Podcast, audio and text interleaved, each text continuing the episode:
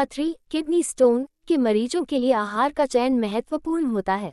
Apparently, चावल खाने के बारे में आम रूप से कहा जाता है कि यह पथरी बनने में मदद कर सकता है। हालाँकि, इस बारे में वैज्ञानिक रूप से प्रमाणित जानकारी कम है और इसे खाने से पहले वैद्य से परामर्श करना सुझावित होता है।